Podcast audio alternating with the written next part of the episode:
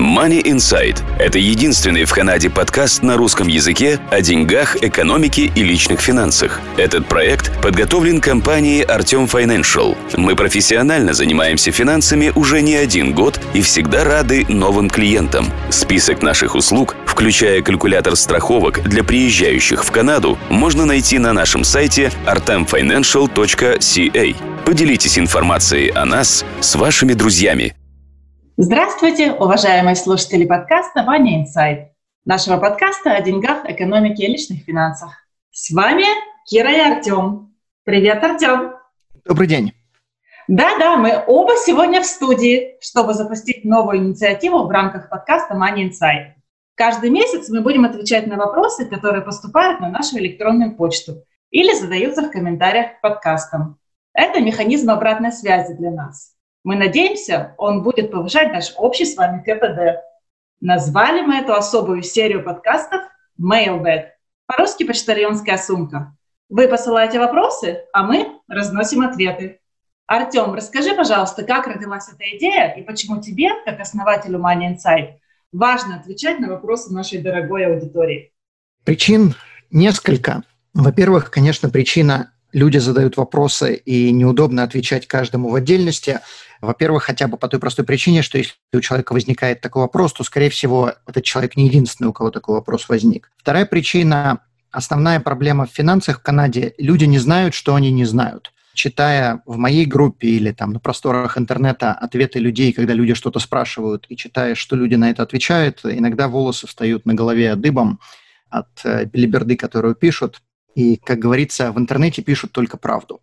Соответственно, мы решили сделать э, серию подкастов, которые будут отвечать на вопросы. И я не хочу часто комментировать в группе, потому что мои ответы просто потеряются среди многих ответов других людей. Я решил просто отвечать на некоторые вопросы, которые возникают, которые я считаю важными. Мы лучше будем отвечать в подкастах э, так, как оно действительно работает на самом деле, а не так, как оно написано в интернете.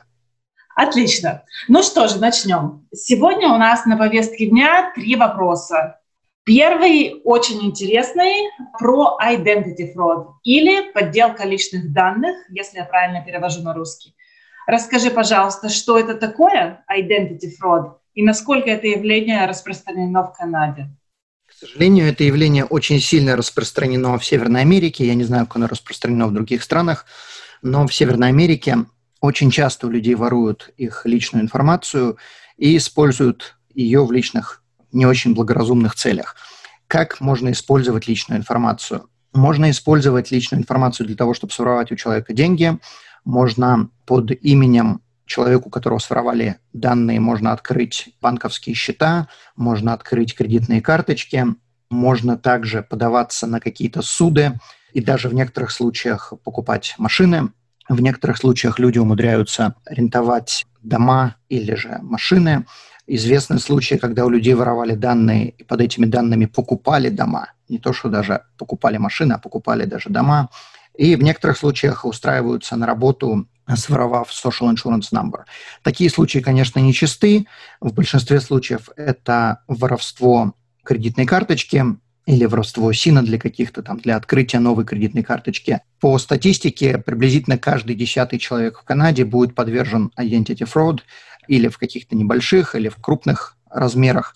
В данном случае, например, в моей семье уже два раза воровали кредитку и покупали на нее какую-то билиберду в Англии или один раз в Кубеке покупали. То есть мы это быстро отмечали. Сейчас я более подробно расскажу, как это можно, в принципе, предотвратить. Но такие случаи совершенно не редкость.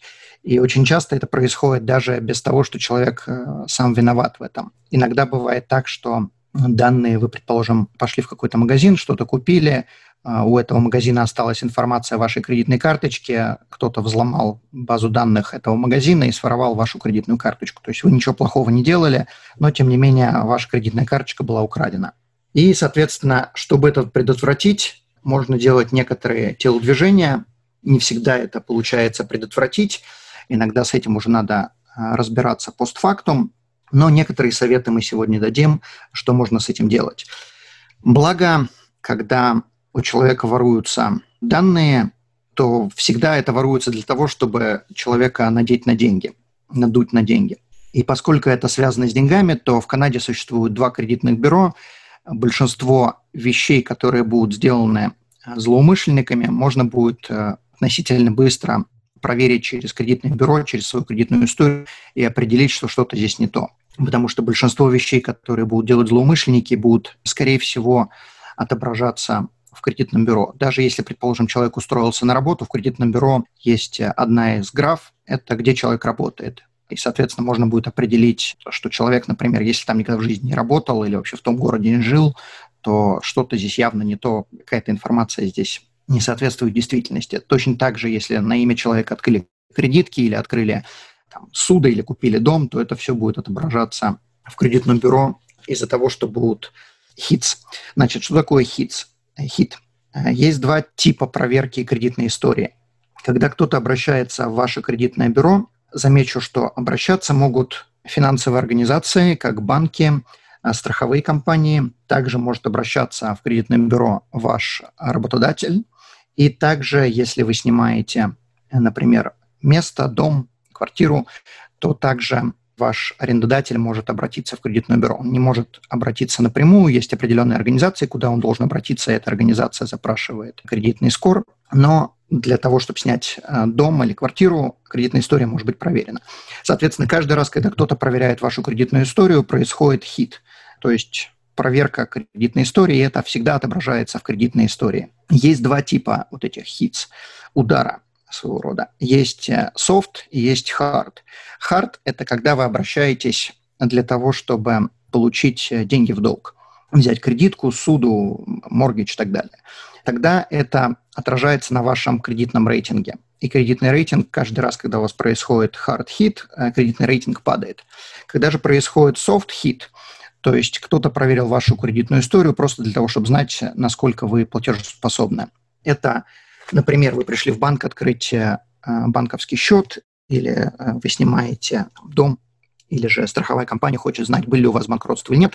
Э, вы в долг ничего не берете, они просто хотят проверить, насколько ваша кредитная история хорошая. Соответственно, происходит soft hit, он не отражается на кредитном рейтинге. Soft hit ов может быть сколько угодно, хоть каждый день может кто-то обращаться, никак это не влияет ни на что. Но каждый раз, когда хит происходит, он записывается в кредитном report е, и мы видим, был это софт или hard.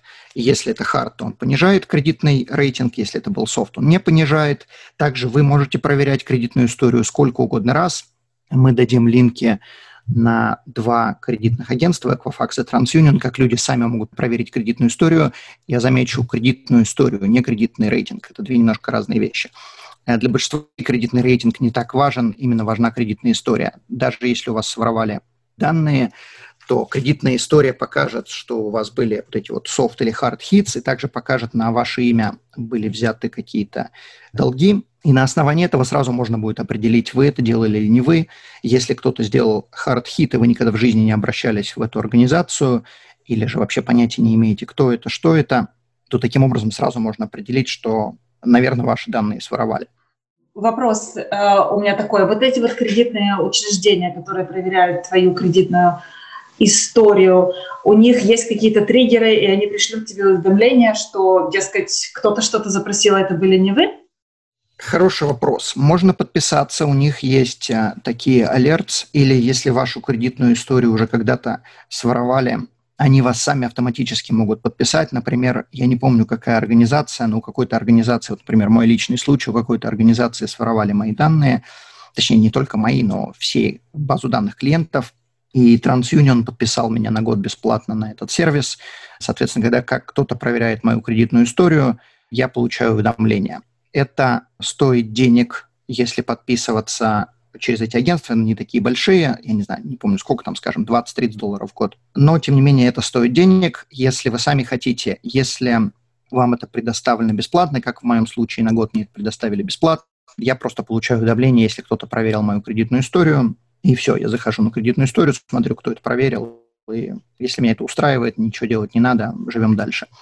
Э, ясно. И еще вопрос об алертах. Я могу рассчитывать на свой банк или то кредитное учреждение, в котором у меня кредитная карточка, что они тоже мне позвонят или скажут, что на моем счете происходит что-то непонятное?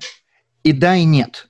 Поскольку многие сейчас кредитные карточки уже не требуют, чтобы когда человек ехал, например, за границу или в другую провинцию, чтобы их оповещали, если происходят какие-то небольшие транзакции, то, скорее всего, эти транзакции пройдут незамеченными, и никаких там красных флажков нигде не выстрелит. То есть, если кто-то заправился на бензоколонке, если ты живешь в Торонто, а кто-то заправился на бензоколонке в Кубеке, на твою карточку на 20 долларов, скорее всего, ты, ты об этом не узнаешь, если не проверишь просто транзакции по кредитной карточке. Но бывают случаи, когда какие-то неизвестные странные транзакции происходят. Например, ты сегодня купила в магазине там Торонто что-то, и через 15 минут была транзакция на той же самой кредитной карточке в Кубеке. То есть, ну, нереально, чтобы ты через 15 минут оказалась и тут, и там. То есть, понятное дело, что если это было сделано онлайн, то ты можешь сделать эту транзакцию и в магазине в Кубеке. Но если это всего, сейчас ты заправилась на бензоколонке в Онтарио, а через 15 минут такая же транзакция произошла в Кубеке, оно нереально. В таком случае тебе, конечно, могут позвонить из твоего банка и сказать, что действительно ты ли это сделал, и здесь какая-то странная транзакция непонятная. Также такое происходит, если какая-то очень большая сумма. Например, если вы покупаете билет там, на Карибы, и он стоит 5000 долларов, предположим, вам могут просто позвонить и сказать, а это вы вообще купили билеты на Карибы? Если вы, окей, замечательно, пропускаем транзакцию. Если не вы, то, извините, будем разбираться. У банков, у кредитных карточек есть полиси что если это были не вы, и они об этом очень быстро узнали, то они вам возмещают ущерб. Если они об этом узнали через месяц, то там надо будет, конечно, с этим побороться. Но если это произошло там сегодня-завтра, и вы оповестили и сказали, что я вообще понятия не имею, что это за транзакция, то транзакция отменяется, если может быть отменена, если не может быть отменена, если она уже прошла, то обычно человек, владелец карточки, не несет убытков. Я замечу обычно, э, потому что в некоторых случаях надо будет доказывать, что это действительно были не вы. Но из моей практики, когда я работал в банках, и сколько клиентов я знаю, у кого воровали кредитные карточки, в большинстве случаев это не проблема. Это большая проблема именно в банках, если у человека своровали дебитку, и на эту дебитку что-то купили, потому что там банк может сказать, что, извините, вы кому-то дали код и свою дебитку, потому что дебитками пользуются реже, и обычно дебитками не пользуются онлайн, поэтому дебитки воруют реже, и данные дебитки обычно не сохраняются в финансовых организациях, в, отличие от кредитных карточек. С кредитными карточками намного проще, кредитную карточку намного проще заменить. Позвонил в кредитную карточку, сказал, что у меня кредитку своровали, через 5 минут сделали новую, отменили транзакции, которые были не наши возвращаясь к твоему вопросу, будут ли меня оповещать, если у меня какие-то транзакции произошли. Одна из вещей, которую вы можете сделать, не все организации это позволяют, но тем не менее, если у вас такая опция есть, обязательно сделайте. Вы можете подписаться на оповещение по имейлу или по смс, текстовые сообщения на телефон. Когда происходит какая-то транзакция, вы тут же получаете уведомление к себе на телефон или на имейл, что вот такая-то сумма прошла. И если вы понятия не имеете, что это за сумма, то просто можно тут же онлайн зайти и посмотреть, вы это сделали эту транзакцию или нет. То есть таким образом можно поймать очень много несанкционированных каких-то транзакций. И, конечно, может быть такое, что вы о какой-то транзакции забыли, там, например, раз в месяц вы платите за сотовый телефон, и у вас там пришло 50 долларов, вы понятия не имеете, что это за 50 долларов, вы звоните в кредитную карточку, они начинают разбираться, а потом оказывается, что это просто ваш телефон, месячный платеж. То есть прежде чем вы будете морочить голову себе и кредитным карточкам, убедитесь, что действительно были не вы. Ну да, ну да. У меня так часто происходит с мужем. Он когда подписывается на такие алерты, он сразу знает, что я, что я трачу и где. Да, да, да, да, да, да, да. Через пять минут звонок жене, это ты вообще потратила. А, а на что ты потратила эти деньги? Да, да, есть такое дело. Ну, это очень удобно. Конечно, не отслеживать жену, но удобно, если кредитку своровали. Таким образом, мы сразу будем знать, о несанкционированных транзакциях. Если же у вас, предположим, своровали кредитку или вы думаете, что у вас своровали, например, вы потеряли кошелек и думаете, что ей могут воспользоваться, потому что сегодня мы можем пользоваться TAP, то бишь просто подносить кредитку и без всяких кодов можем тратить деньги там до определенной суммы, причем суммы могут быть не маленькие, и этих транзакций может быть очень много. Если мы, предположим, потеряли кошелек или своровали у нас кошелек, то сразу можно обратиться в кредитную карточку, попросить отменить кредитку и отменить э, последующие транзакции. И также можно обратиться в кредитное бюро, вот эти вот Equifax и TransUnion, и попросить, чтобы поставили Potential Fraud Alert. Что это такое? Это опция, может быть, она даже будет стоить каких-то небольших денег, но тем не менее ее бы стоило поставить. Это опция, когда вы или кто-то под вашим именем обращается за новым кредитом, то финансовая организация, которая должна выдать этот кредит, должна больше due diligence произвести, то есть больше сделать проверок что вы это действительно вы. То есть если есть такой potential fraud alert, он возникает, э, когда, например, вы обращаетесь за кредиткой, у финансовой организации, у банка выскакивает такое окошко, в котором написано «Проверьте, пожалуйста, еще раз ID этого человека». И, может быть, тогда будут проверять не два ID, а три. Или если, например, аппликация сделана онлайн, банк может попросить, чтобы прислали ID и подтверждение, что вы действительно являетесь вами. Это очень важно, потому что многие аппликации на кредитные карточки сегодня можно сделать онлайн у большинства банков. И если у вас своровали большое количество данных, то человек может, в принципе, податься на кредитку, зная ответы на некоторые данные, там, где вы жили, где вы работали, такого плана social insurance number. И если не будет произведена дополнительная проверка банком, то этому человеку могут выдать э, просто кредитку. В то же самое время уже известный случай, когда злоумышленники подавали на кредитку, человек об этом понятия не имел, кредитка приходила человеку на дом, и эту кредитку просто воровали из почтового ящика. Поэтому если будет произведена дополнительная проверка, то человеку, предположим, банк может позвонить или там, сообщить каким-то образом, что дайте нам дополнительный ID, и если человек не подавал на эту кредитку, то он сразу определит, что здесь что-то не то. Поэтому potential fraud alert – неплохая идея. Также, если у вас своровали данные, то может быть неплохая идея поменять social insurance number, обратиться в полицию. Мы также дадим линк, как это все сделать. Вы можете обратиться в полицию, вы можете попросить, чтобы вам поменяли social insurance number, и новый social insurance будет оповещен в Equifax и в TransUnion, и, соответственно, если со старым обращаются и просят новые долги, то здесь будет, опять-таки, вот red alert э, высвечен. Система сразу узнает, что здесь что-то не то. Понятно. Очень интересно, и никогда не знала, что social insurance number можно поменять.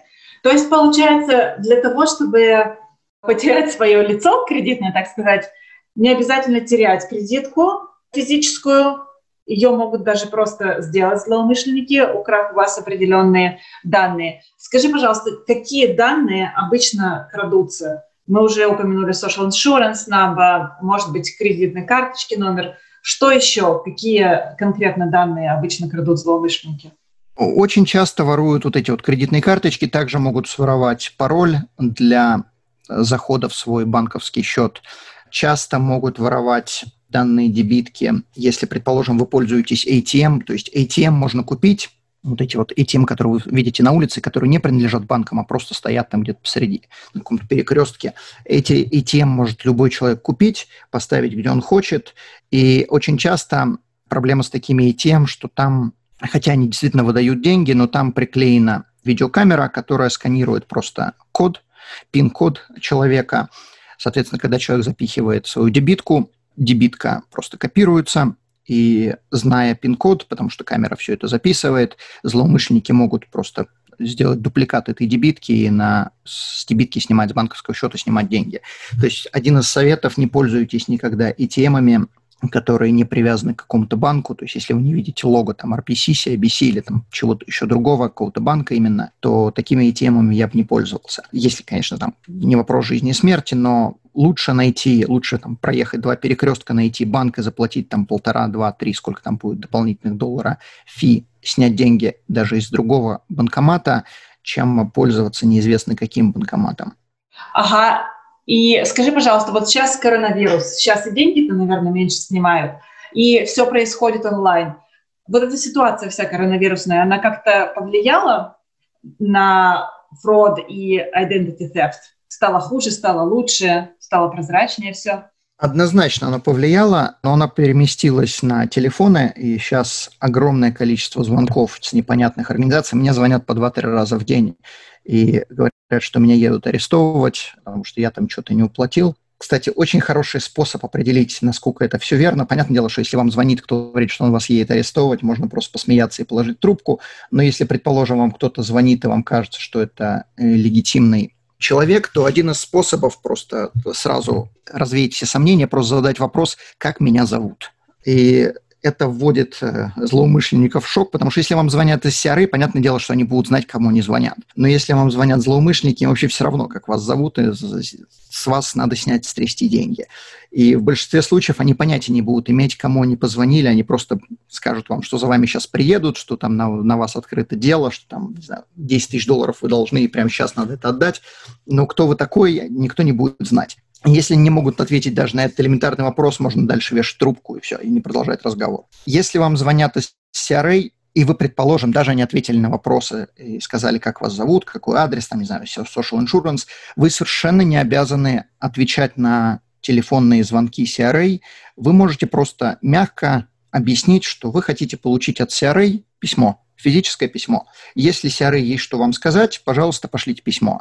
CRA к этому относится абсолютно нормально. Если вы их просите послать вам письмо на ваш домашний адрес, причем даже не надо говорить, какой домашний адрес, если ваша информация в CRA, она up-to-date, то есть она правильная, то вам просто CRA вышлет письмо, в котором он от вас что-то хочет, и там будет написан телефон, куда надо позвонить. Не надо никому перезванивать, не надо ни с кем спорить, не надо никому ничего доказывать, просто скажите, я хочу получить письмо, я понимаю, что вы хотите со мной поговорить по телефону, я по телефону никакую информацию не даю. Извините, вам есть что мне сказать, посылайте на домашний адрес письмо. И все, на этом можно заканчивать разговор, не бояться, что вас приедут арестовывать. CRA не имеет права вас требовать информацию по телефону, и они к письменным коммуникациям относятся абсолютно нормально. То есть, понятное дело, что для вас и для них эффективнее и быстрее многие вопросы решить по телефону, но поскольку мы не знаем, кто нам звонит, то лучше это решать менее эффективным способом, но более достоверным и проверенным. Значит, следующий совет, который я бы дал, не открывайте имейлы, которые вы не знаете. Но это как бы совет тривиальный, тем не менее, очень часто приходит из каких-то легитимных сайтов, даже тех, которых мы подписались, там из банка какие-то имейлы, там что-то нормальное написано, что мы считаем, что действительно нормальное. Тем не менее, просто наведите мышкой мышку на линк в имейле и посмотрите адрес, который соответствует. Он тот самый, который, на который вы должны зайти, или он абсолютно левый. Например, вы получаете имейл из банка, и там написано, что вот вам надо зайти в ваш RBC-счет и там что-то сделать. Если вы наводите мышкой, и вы видите, что это сайт никакого отношения к RBC не имеет, ну, понятное дело, что это фишинг, то бишь подставной имейл. Один из советов если сайт не начинается у финансовой организации, если сайт не начинается на HTTPS, S на конце, то есть 5 букв, HTTPS, S это означает security, Secured Protocol. Если вот этой буквы S в начале адреса нету, то это означает, что это левый сайт. Да потому что ни одна финансовая организация в Канаде, ни одна финансовая организация в Канаде вам не пришлет имейл, в котором сайт не будет начинаться на HTTPS. Получить сертификат для этого протокола стоит денег, и его просто так не выдают, то есть вы не можете просто там заплатить 20 долларов и стать злоумышленник не может его купить. Да, для того, чтобы купить этот сертификат, надо быть действительно какой-то организацией, действительно доказать, что вы существуете, там, подтвердить ID и так далее. И ни один злоумышленник никогда на это, на такие протоколы не подписывается, потому что он, соответственно, должен разгласить, кто он такой. И, соответственно, если вы в имейле не видите этот линк, который будет начинаться на, на HTTPS, все, можете даже это не открывать, даже не обращайте внимания на этот email, просто стирайте его. Очень важно, не выкидывайте в помойку ваши счета и тем более какие-то личные письма, тем более письма, на которых написан ваш адрес. Я не советую всем это съедать, проглатывать и потреблять это таким образом, чтобы никто до этих писем не добрался, но лучше просто купите шредер, то есть машину, которая просто будет уничтожать ваши письма, где написаны ваши хоть какие-то личные данные, то есть там номера кредиток, там стейтменты, что-то, где хоть как-то можно вас дискредитировать потом. Ну, а еще лучше, наверное, подписаться на электронную рассылку этих счетов. Наверное, многие банки и учреждения сейчас предлагают перейти с бумаги на электронный формат. Да, да, да. Все правильно. Но все равно какие-то письма нам приходят, даже какая-то, предположим, там открытка от кого-то пришла, и на конверте будет написан ваш адрес. Даже вот эти вот адреса я в помойку не выкидываю. То есть все, что, где написаны мои данные, я уничтожаю. Я удивляюсь, как я еще не разорилась. Последую твоему совету. Ну, смотри, лучше поздно, чем никогда. Лучше это начать делать. Кстати, ты будешь удивлена, но есть люди, которые ковыряются в помойках и ищут адреса данные людей, чтобы просто этим воспользоваться. То есть я был сам в шоке, но тем не менее статистика говорит не, не в эту пользу. Поэтому лучше уничтожать э, все, что можно. Можно, конечно, сжигать, можно там шредер, можно рвать их, э, можно, не знаю, ножницами разрезать, не суть важно. Но главное, чтобы это в помойку не попадало. За исключением, наверное, если это, конечно, у вас нет мелких детей, и вместе с письмами вы не выкидываете подгузники.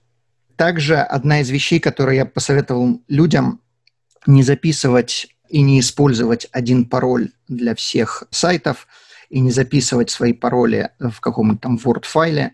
Есть программы, которые вы можете использовать, как бы их много, но я, например, использую KeePass программу для хранения паролей. Вам нужно знать один пароль для входа в эту программу, и там будут храниться все пароли. То есть взломать эту программу, если у вас пароль, конечно, не начинается на 1, 2, 3, 4, взломать эту программу, в принципе, или невозможно, или очень сложно, и злоумышленники, скорее всего, делать это даже не будут этим заниматься. Но если у вас пароли хранятся на компьютере в открытом доступе к какому-нибудь Word-файле, то если кто-то влез вам в компьютер, не так сложно определить, где вы храните свои пароли, и, соответственно, взломав этот, даже не взломав, просто зайдя на этот док-файл, просто человек узнает, где у вас какие счета, зайдет на ваш банковский счет и переведет деньги к себе.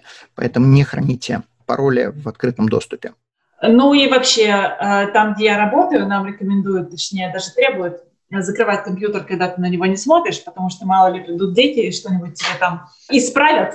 Так что лучше компьютер всегда закрывать. Да, лучше компьютером вообще не пользоваться, но это совет для всех не подойдет, к сожалению. То есть это самый, то есть шутка шутками, но это самый дельный совет. Э, если вам компьютер не нужен, просто выключайте его вообще.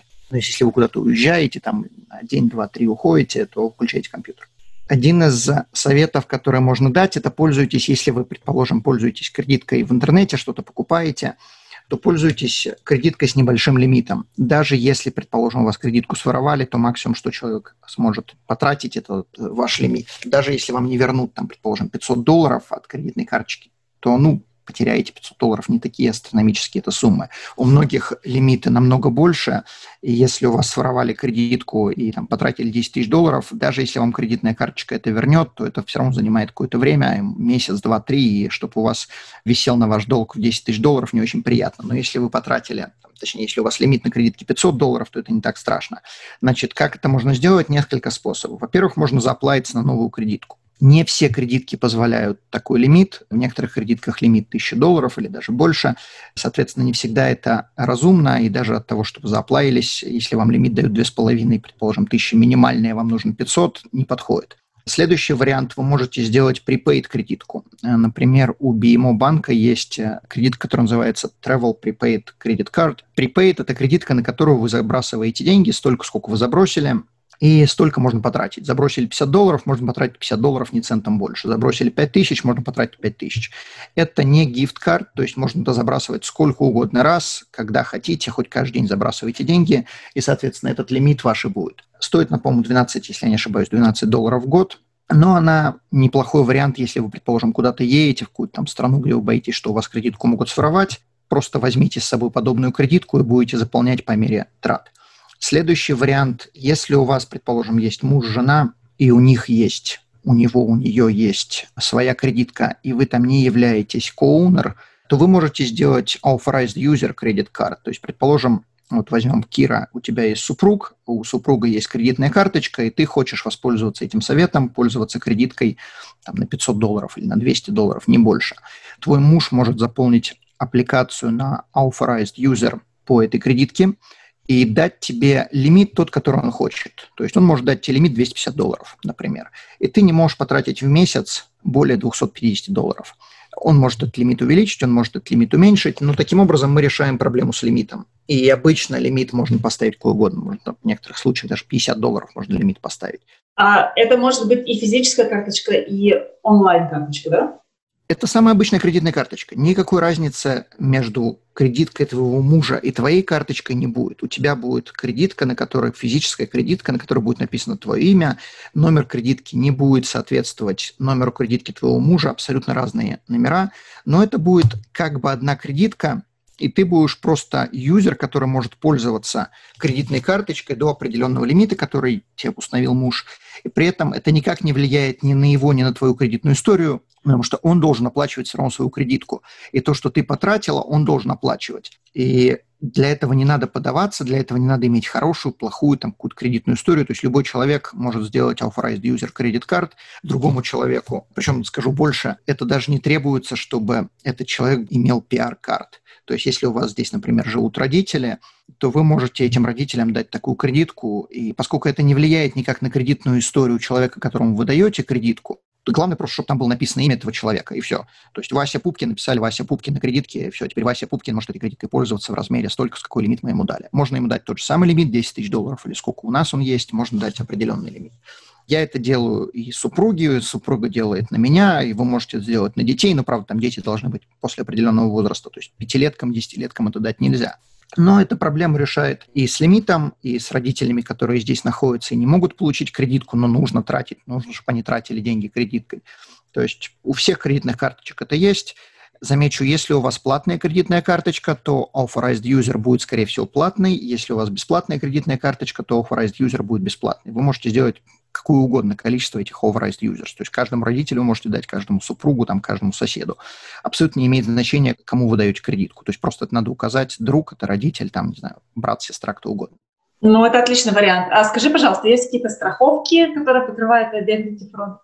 Есть ли страховки? Если они есть, э, наверное, они есть. Я о них не знаю. Я никогда, честно сказать, не задумывался на эту тему, потому что кредитная карточка сама обещает, что она покроет убытки. Если у вас своровали, именно своровали данные в банке, а не то, что вы кому-то дали дебитку, то банки тоже покрывают эти расходы, и я видел существенные суммы, что банки покрывали, когда у людей воровали дебитки. Поэтому нужно ли делать страховку? Ну, может быть, кому-то и нужно, но я о таких страховках не знаю, поэтому говорить не буду.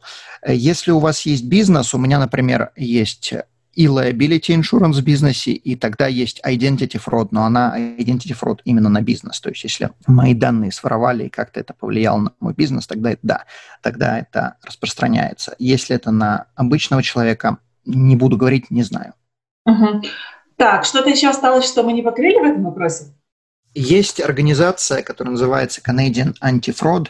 Туда можно позвонить и сообщить или задать вопросы. Телефон 1888 495 8501. И, соответственно, со всеми вопросами, которые у вас есть, можно звонить туда и спрашивать. Также мы дадим какие-то линки на, под этим подкастом, чтобы люди могли изучить эту информацию более подробно. Главное, помните, что даже если вы думаете, что вы ничего такого не делаете, все равно вы можете быть подвержены identity fraud, и очень неприятно это дело потом разгребать. Это занимает время, деньги, и будьте внимательны к своим транзакциям, не тратьте деньги просто так, то есть нет, неправильно говорю, не, не тратьте, а не давайте кредитки или там дебитки просто так, если вы не знаете бизнес или финансовую организацию, также не предоставляйте social insurance кому попало. Замечу, даже когда вы, предположим, проверяете свою кредитную историю, у вас в аппликации и у TransUnion, и у Equifax будет написано, что вы можете дать social insurance для того, чтобы вам предоставили кредитную историю,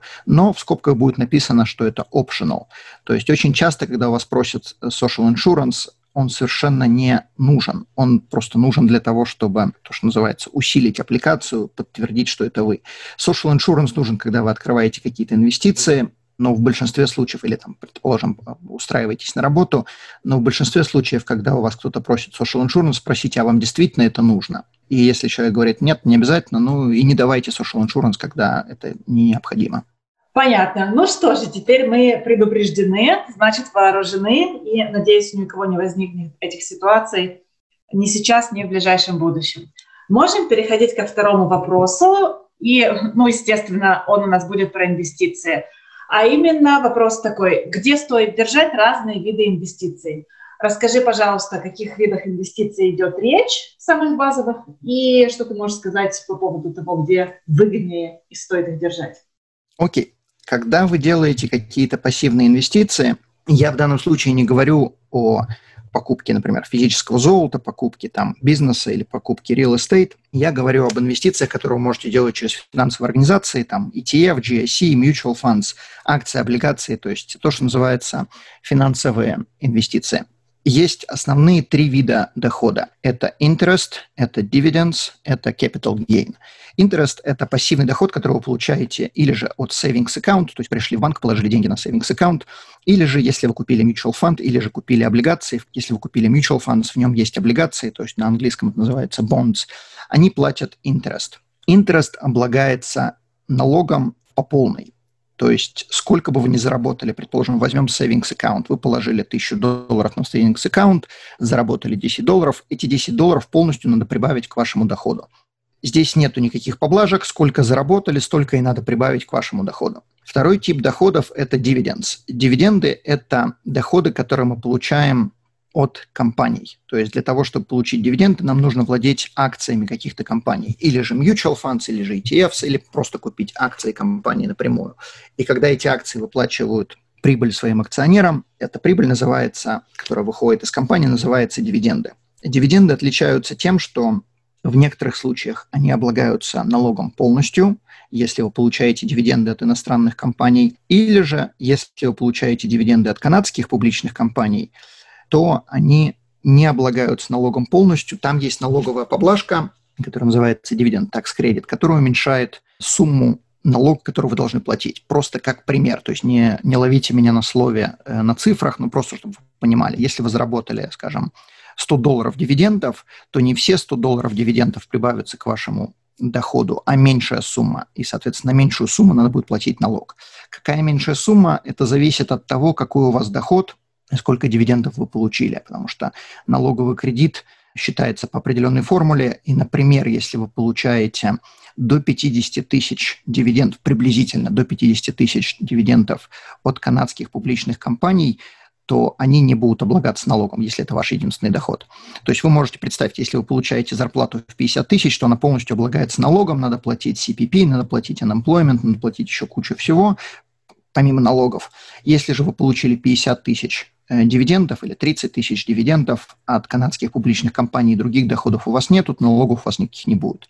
Понятное дело, что и CPP, и unemployment у вас тоже не будет. Соответственно, Второй тип дохода – это дивиденды. Если же мы получаем дивиденды от иностранных компаний, то они полностью облагаются налогом, так же как interest. Первый случай.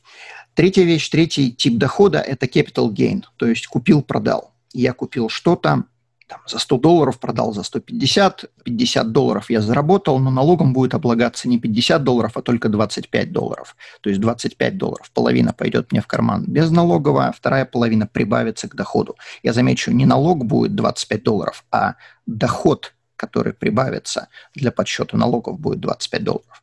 А можешь привести пример такого покупки-продажи? Что это может быть, например? Чего угодно. Это может быть mutual funds, мы купили за 100 тысяч, это может быть акция, мы купили за 100 тысяч, продали за 150, соответственно.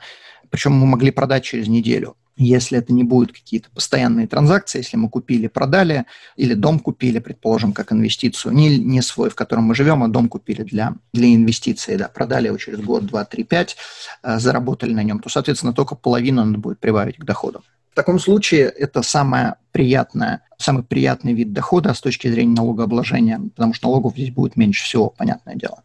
И вот эти вот три вида инвестиций, точнее, три вида дохода, не три вида инвестиций, а три вида дохода, которые вы можете получать от своих пассивных инвестиций, если вы покупаете или GIC, или mutual funds, или ETFs, или акции, облигации, то вы можете получать разные виды доходов. И где какие доходы лучше получать. Если вы получаете деньги внутри RRSP, если вы инвестируете деньги внутри RRSP и вы получаете там доходы, то, в принципе, не имеет значения, все доходы там будут не налогооблагаемые до тех пор, пока мы деньги из RRSP не вытащим. То есть RRSP – это своего рода как бы офшорная зона, мы туда деньги положили, нам государство за это налоги вернуло, там мы эти деньги взращиваем, взращиваем, взращиваем. Государство говорит, мы с вами участвуем в прибылях и в потерях. Как только деньги оттуда выходят, мы хотим забрать свой кусок. Заработали вы там, потеряли, нас совершенно не интересует. Мы просто забираем свой кусок, когда вы оттуда вытаскиваете. Если вы там удестерили свои деньги, замечательно. Мы точно так же удестерили свои будущие инвестиции вместе с вами. Если вы потеряли там все, ну, значит, потеряли, значит, мы тоже потеряли. То есть государство – это просто пассивный инвестор вместе с вами. Поэтому внутри RSP какие инвестиции мы делаем, абсолютно не имеет значения. Если же мы делаем инвестиции, то, что называется non-registered investments, или по-другому это называется open investments, что одно и то же, там лучше, конечно, делать инвестиции, которые будут приносить нам доходы с наименьшими налогами. Это будет или capital gain, или же дивиденды канадских компаний публичных компаний, замечу. Я не говорю в данном случае о своей компании, которую вы открыли, я в данном случае веду речь именно о публичных компаниях. И третий вид дохода – интерес, но он самый неблагоприятный внутри non-registered investments. То есть старайтесь инвестиции в non-registered investments делать или capital gain, чтобы приносил вам доход, или же э, dividends. Но здесь один есть нюанс. Если вы выходите на пенсию и у вас уже есть Old Age Security, дивиденды вам могут только подпортить картину, потому что подсчет дивидендов идет по определенной формуле, и для того, чтобы посчитать, сколько налогов вы должны заплатить, дивиденды, которые вы получили, надо умножить на определенное число. И вот эта вот сумма, она прибавляется к вашему доходу. То есть, предположим, простой пример. Вы заработали 1000 долларов на дивидендов от канадских компаний. Если вы еще не на пенсии, то налогов вы заплатите меньше на 1000 долларов, чем если вы получили это от GIC. Но если вы уже на пенсии, то к доходу вам прибавится не 1000 долларов, а большая сумма. И эта большая сумма может повлиять настолько, настолько, сколько вы можете получать Old Age Security и, соответственно, GIS. Поэтому обратите на это внимание. Если вы на пенсии, дивиденды не самый благоприятный вариант дохода. Дивиденды от канадских компаний. Тем не менее, для большинства людей, как пока они не на пенсии, дивиденды это будет более благоприятный. Если же мы говорим о TFSA и RESP, то там обратить надо внимание на следующий нюанс, хотя и TFSA, и RESP, то есть образовательная программа RESP, Educational Savings Plan, внутри этих программ деньги, которые лежат, они не налогооблагаемые, тем не менее, они не налогооблагаемые с точки зрения Канады, но они очень даже налогооблагаемые с точки зрения Америки. То есть, если вы, предположим, купили какие-то инвестиции в Америке, то Америка с вас будет брать налог на дивиденды, которые вы получаете от американских корпораций. И уменьшить этот налог никак не получится. В большинстве случаев это 15%, то есть просто вы теряете 15% а, на налогах из-за того, что у вас инвестиции в американских компаниях вы просто теряете 15% налогов. Соответственно, инвестиции, которые делать в TFSA и RESP, желательно это или interest, или capital gain, или же канадские инвестиции, э, то есть чтобы они приносили канадские дивиденды. Угу. А вопрос такой, мы вот иммигранты, и, возможно, некоторые из нас приводят с собой деньги из других стран, в других валютах валюта влияет на то, где нужно хранить эти деньги? Ну, скорее всего, ты положишь их куда-то там в GIC. Совершенно не обязательно, что ты положишь GIC, это можно также найти. Предположим, привезли с собой американские доллары, потому что большинство людей привезут именно их. В RSP можно держать USD, в TFSA также можно, в некоторых банках можно держать USD. Когда мы кладем туда деньги, мы просто кладем по курсу, который на тот момент существует. То есть, если, предположим, сегодня курс, там, неважно, 1.3 канадских к американскому. Соответственно, мы положили 100 долларов американских, но с точки зрения э, contribution это будет 130 долларов канадских. То есть никто это не конвертирует, но просто для подсчета записывается, какой курс на тот момент. Да, можно держать в некоторых валютах, в RSP, насколько я знаю, держать нельзя, кроме канадских. Я могу ошибаться, но я не смог найти никакую организацию, которая бы держала в других валютах. TFSA, RRSP не проблема держать в американских долларах и не обязательно конвертировать. Понятно, отлично. Ну, с моей точки зрения, если у меня будут деньги, я послушаю финансового адвайзера. Это неправильный подход. Не то, что если они будут, а когда они будут. Давай перейдем к третьему вопросу. А, тоже сложноватый для меня, но ты точно разложишь по полочкам. Что такое defined benefit и defined contribution? Defined Benefit и Defined Contributions – это два типа пенсионных программ, которые существуют, которые люди могут получать или получали на прошлых работах. Defined Benefit встречается все реже и реже, и все чаще встречается, все чаще его заменяя Defined Contributions. Тем не менее, обе программы все еще существуют. Defined Benefit – это пенсионная программа, которую работодатель вам обещает выдать, когда вы выйдете на пенсию. Defined Benefits это, как я уже сказал, пенсия. При выходе на пенсии вам будут выплачивать определенную сумму денег в зависимости от того, сколько лет вы работали с данным работодателем и в зависимости от того, во сколько лет вы вышли на пенсию. Вы не можете пережить эти деньги, то есть эта пенсия выплачивается до конца жизни, и, соответственно, сколько бы вы ни прожили, вы все равно будете получать определенную сумму. Также, если вы умираете, то часть пенсии переходит вашему супругу. Если же супруг, супруга уже ушли к тому моменту, то часть денег или же выплачиваются детям одной суммой, или же можно сделать так, в зависимости от пенсии, э, можно сделать так, чтобы детям выплачивалась тоже определенная сумма денег. Какие здесь есть недостатки? Основной недостаток, на мой взгляд, на самом деле, два основных недостатка. Первый – это инфляция. Если вам работодатель выплачивает, неважно, тысячу долларов в месяц до конца жизни, то там очень маленькая привязка к инфляции. Если у вас инфляция 20%, работодатель может вам повысить на небольшую сумму вашу пенсионную э, сумму, но она не будет повышена на 20%, она будет повышена, там, скажем, на 3%. Соответственно, с годами вы будете получать все меньше и меньше и меньше, если вы будете очень долго жить. Второй недостаток заключается в том, что это, в принципе, не ваши деньги, это обещание. Что это значит? Что вы не можете забрать эту сумму и сказать, я хочу сейчас полмиллиона, дайте мне, я на Гавайях куплю дом. Нет, вам обещали тысячу долларов, вам будут платить тысячу долларов. Все, точка. Тем не менее, преимущество заключается в том, что вы не можете эти деньги пережить, и не надо беспокоиться по поводу того, что у вас никогда не будет денег. Если мы исключаем проблему с инфляцией, то вы все равно будете получать деньги, сколько бы вы ни прожили, 10, 20, 30, 50 лет. Иногда получается так, что люди живут после пенсии дольше, чем они работали до пенсии.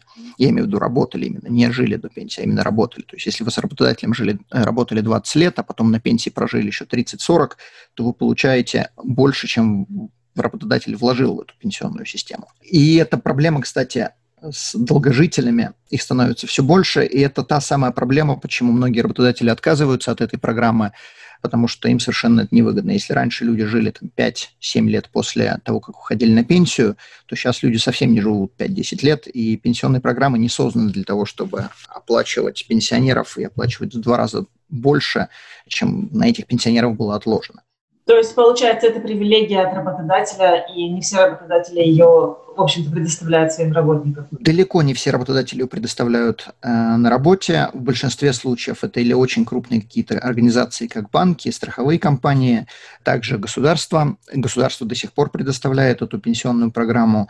Вы не можете от нее отказаться, если вам она дана, хотите, будьте добры, участвовать. Иногда надо самому участвовать, иногда не надо участвовать. Но если вам говорят, что надо участвовать, будьте добры, участвуйте.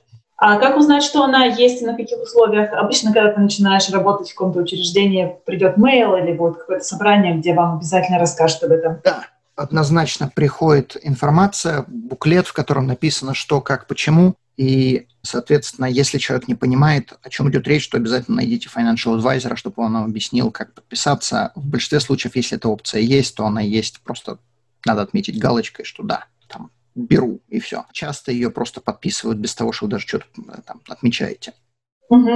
Есть еще дополнительные программы, когда можно увеличить этот contribution, то есть ты можешь доплатить сколько-то сверх э, положенного, и работодатель тоже доплатит. То есть это мега-гипер привилегия. В Defined Benefit обычно нет. В Defined Benefit есть опция да, в Defined Benefit, ну, как бы и да, и нет. В Defined Benefit, если, предположим, человек устроился на работу, то ему дают э, возможность там, то, что называется, catch-up. То есть заплатить там какую-то сумму и купить себе несколько лет предыдущих, которые он мог бы откладывать в эту пенсию. Стоит ли это делать? Я большой скептик этой программы, и я не советую в большинстве случаев людям на нее подписываться. Тем более, если там человеку 30 лет, до того, как он выйдет на пенсию, то этой программы уже 20 раз не будет, организация, где он работает, он уже 50 раз ее поменяет место работы.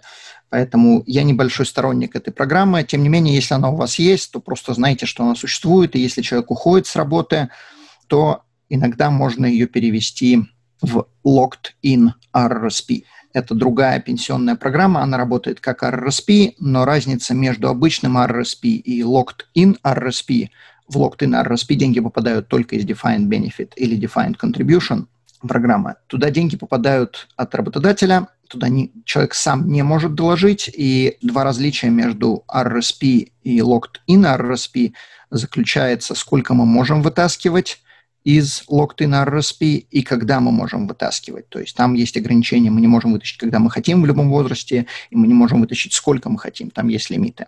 Давай перейдем к Defined Contribution. Defined Contribution – это более популярная программа.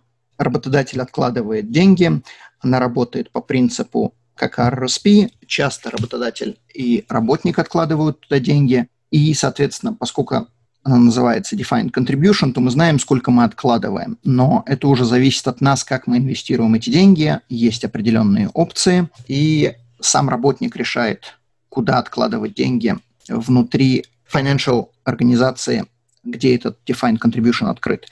Соответственно, мы знаем, сколько мы откладываем, но мы понятия не имеем, сколько у нас там будет, потому что это зависит от того, как деньги будут расти. И Если мы плохо инвестируем, то, соответственно, мы можем потерять. Если мы хорошо инвестируем, можем заработать. Но мы сами решаем в будущем, сколько денег оттуда вытаскивать, и мы знаем, какая сумма у нас есть. Огромное преимущество заключается в том, что это наши деньги, и мы можем их передать по наследству, если мы умерли. Мы сами решаем, когда вытаскивать, сколько вытаскивать, и мы видим, сколько у нас есть. То есть это та самая сумма, которую мы видим и получаем стейтмент. Это не заоблачная какая-то будущая пенсия, это то, что мы видим каждый божий день. И я больше сторонник этой программы, но в большинстве случаев, когда человек устраивается на работу, у него нет выбора между той или этой. Там дают или ту, или эту, и практически всегда сейчас дают Defined Contribution, если предоставляют такую программу. Есть другие программы, помимо Defined Contribution, Defined Benefit, но эти две самые основные. И когда ты меняешь работу, то ты должен опять э, проверить, что тебе новый работодатель представляет, или вот как ты сказал, обратить внимание на locked RRSP. Да, да, да, да. Ты можешь поменять и, соответственно, перевести в другую финансовую организацию. Да, все это возможно. Отлично. Ну, я сегодня поняла много нового. Будем разбираться дальше. Спасибо тебе огромное за твои ответы сегодня. Огромное спасибо, Кира и слушатели подкаста Money Inside. До новых встреч. Спасибо. До свидания. До свидания. Ну что же, не сомневаюсь, что сегодняшняя информация оказалась полезной, интересной, новой. Пишите комментарии под подкастом в Фейсбуке и в Ютубе, чтобы мы знали, что мы на правильном пути. Что же нужно сделать, чтобы в следующем месяце мы ответили на ваши вопросы? Все просто. Посылайте mail на контакт at moneyinside.ca, а заглавив этот mail mailbag. Давайте нам дополнительную информацию, пример ситуации, с которыми вы столкнулись, чтобы мы могли дать ответ как можно более точно, и он был актуален для вас. Ждем ваших писем. С вами были Артем и Кира, и мы отвечали на ваши вопросы в рамках новой инициативы Mailbag. Скоро услышимся, а пока успехов в деньгах! Данный подкаст сделан лишь для вашей информации. Компании, инвестиции, страховые продукты и другие материалы, упомянутые в подкасте, упомянуты лишь для ознакомления и не являются рекомендацией к действию. Так как мы не знаем вашей конкретной ситуации, то мы не можем нести ответственность за ваши действия после прослушивания подкаста. Пожалуйста, обращайтесь к специалистам, если вы не уверены, как поступить. Спасибо, что слушаете нас и не забывайте задавать вопросы.